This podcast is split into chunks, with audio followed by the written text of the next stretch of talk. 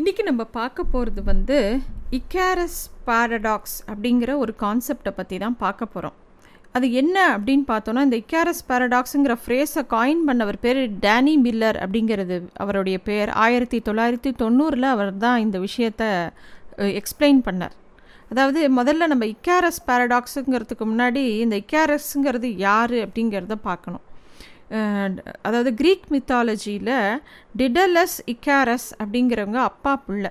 அவள் ரெண்டு பேரில் அந்த டிடலஸ் வந்து ரொம்ப நல்ல கிராஃப்ட்ஸ்மேன் அவன் வந்து ஒரு பெரிய லேப்ரின்த்னு ஒரு பெரிய அரண்மனையை கட்டுறான். அதை கட்டின ராஜா அவனை சிறைப்படுத்துகிறான் இந்த டெ டெட்லஸையும் அந்த இக்காரஸையும் ஒரு சிறையில் அடைக்கிறான். அது வந்து ஒரு பெரிய அந்த சிறை வழியாக பார்க்கும்போது அது ஒரு பெரிய உச்சியில் மலையோட உச்சியில் இருக்கக்கூடிய ஒரு அரண்மனையோட மேல் தளத்தில் அவனை போட்டு அடைச்சிடுறாங்க அப்பாவையும் பிள்ளையும்.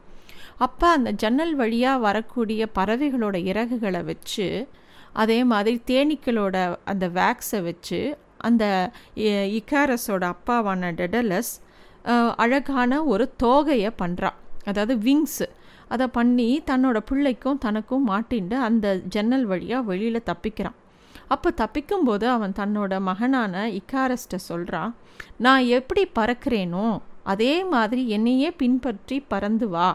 நீ ஏன் எதுவும் பண்ணாத? அப்படின்னு சொல்கிறான் ஆனால் இக்காரஸ் சரின்னு சொல்லி கிளம்புறான் ஆனால் பறக்க ஆரம்பிக்கும் போது அந்த பறக்கிற சந்தோஷத்தில் அவனுக்கு வந்து தான் பறக்கிறோங்கிற எண்ணமே அவனுக்கு ரொம்ப சந்தோஷத்தை கொடுக்கறது. அவன் வந்து அவள் அப்பா சொன்னதை மறந்து போய் அவள் அப்பாவை ஃபாலோ பண்ணாமல் அவள் அப்பா முக்கியமாக ரெண்டு விஷயம் சொன்னார். ஒன்று ஏன் பின்னாடியே வா. இன்னொன்று ரொம்ப மேலே போகாத. ஏன்னா சூரியனோட சூடு வந்து இந்த வேக்ஸ் மூலமாக தான் நான் இந்த எல்லா இறகுகளையும் இணைச்சிருக்கேன். அது வந்து ஒ அப்படியே மெல்ட் ஆகிடும் அதனால் அதுக்கிட்டேயும் போகாத கடல்கிட்டேயும் போகாதன்னு சொல்கிறாங்க ஏன்னா அவங்க தப்பிச்சு ஒரு நிலப்பகுதிக்கு போகிறதுக்கு நடுவில் ஒரு கடல் வருது. அதை புரிஞ்சிக்காமல் இக்காரஸ் வந்து அந்த பறக்கும்போது அதில் கிடைச்ச சந்தோஷத்தில் கொஞ்சம் மேலே கூட பறக்கிறான். அதை பறக்கும்போது அந்த சூரிய ஒளியானது அவனோட இறகுகள் மேலே பட்டு அந்த வேக்ஸ்லாம் மெல்ட் ஆகி அவனோட சிறகுகள்லாம் உடஞ்சி போயிடுறது.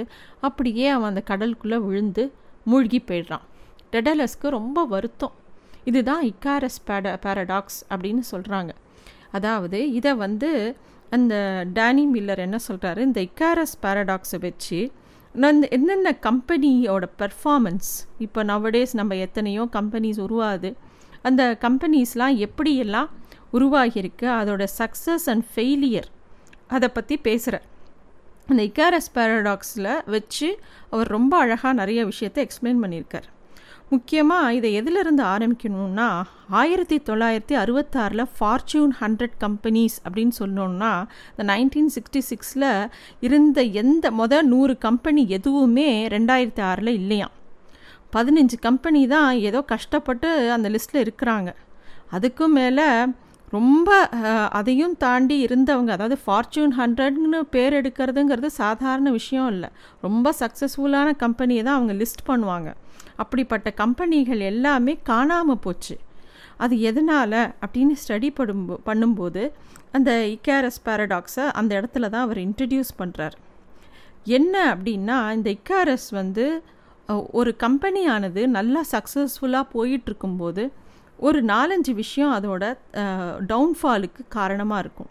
அதில் வந்து முக்கியமான விஷயம் என்னென்னா அந்த ஓவர் கான்ஃபிடென்ஸ் ஓவர் கான்ஃபிடென்ஸ் வரும் அப்புறம் எக்ஸாசிரேஷன் வரும் அப்புறம் கிரெடிட் அண்ட் ப்ளேம் அப்படிங்கிற ஒரு இடம் வரும்.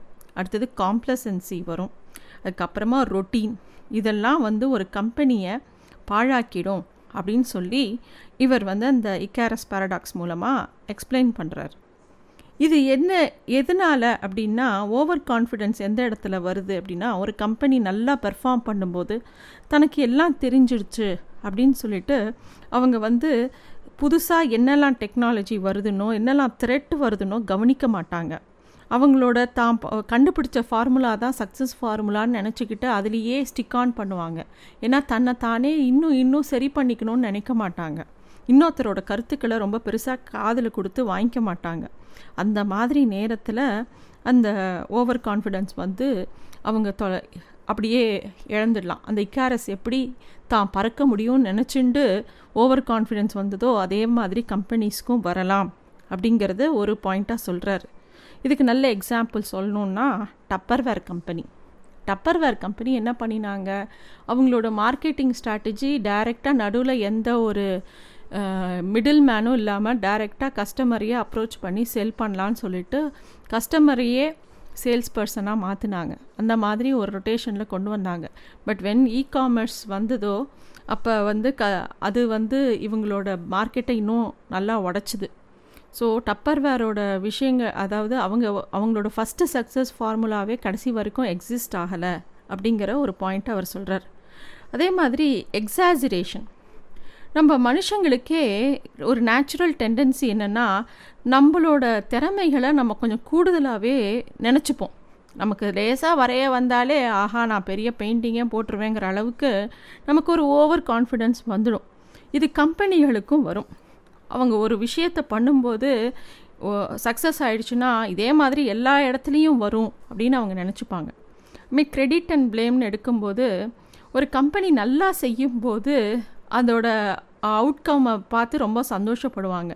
அதே ஏதாவது ஒரு தப்பாக போகும்போது அது ஆர்என்டி மேலே ப்ளேம் பண்ணுவாங்க இல்லை சேல்ஸில் ப்ளேம் பண்ணுவாங்க. ஒரு டிபார்ட்மெண்ட்டாக பிரித்து ஒருத்தருக்கு ஒருத்தர் ப்ளேம் பண்ணிக்குவாங்க. அப்புறம் இதே மாதிரி காம்ப்ளசன்சியும் வரும்.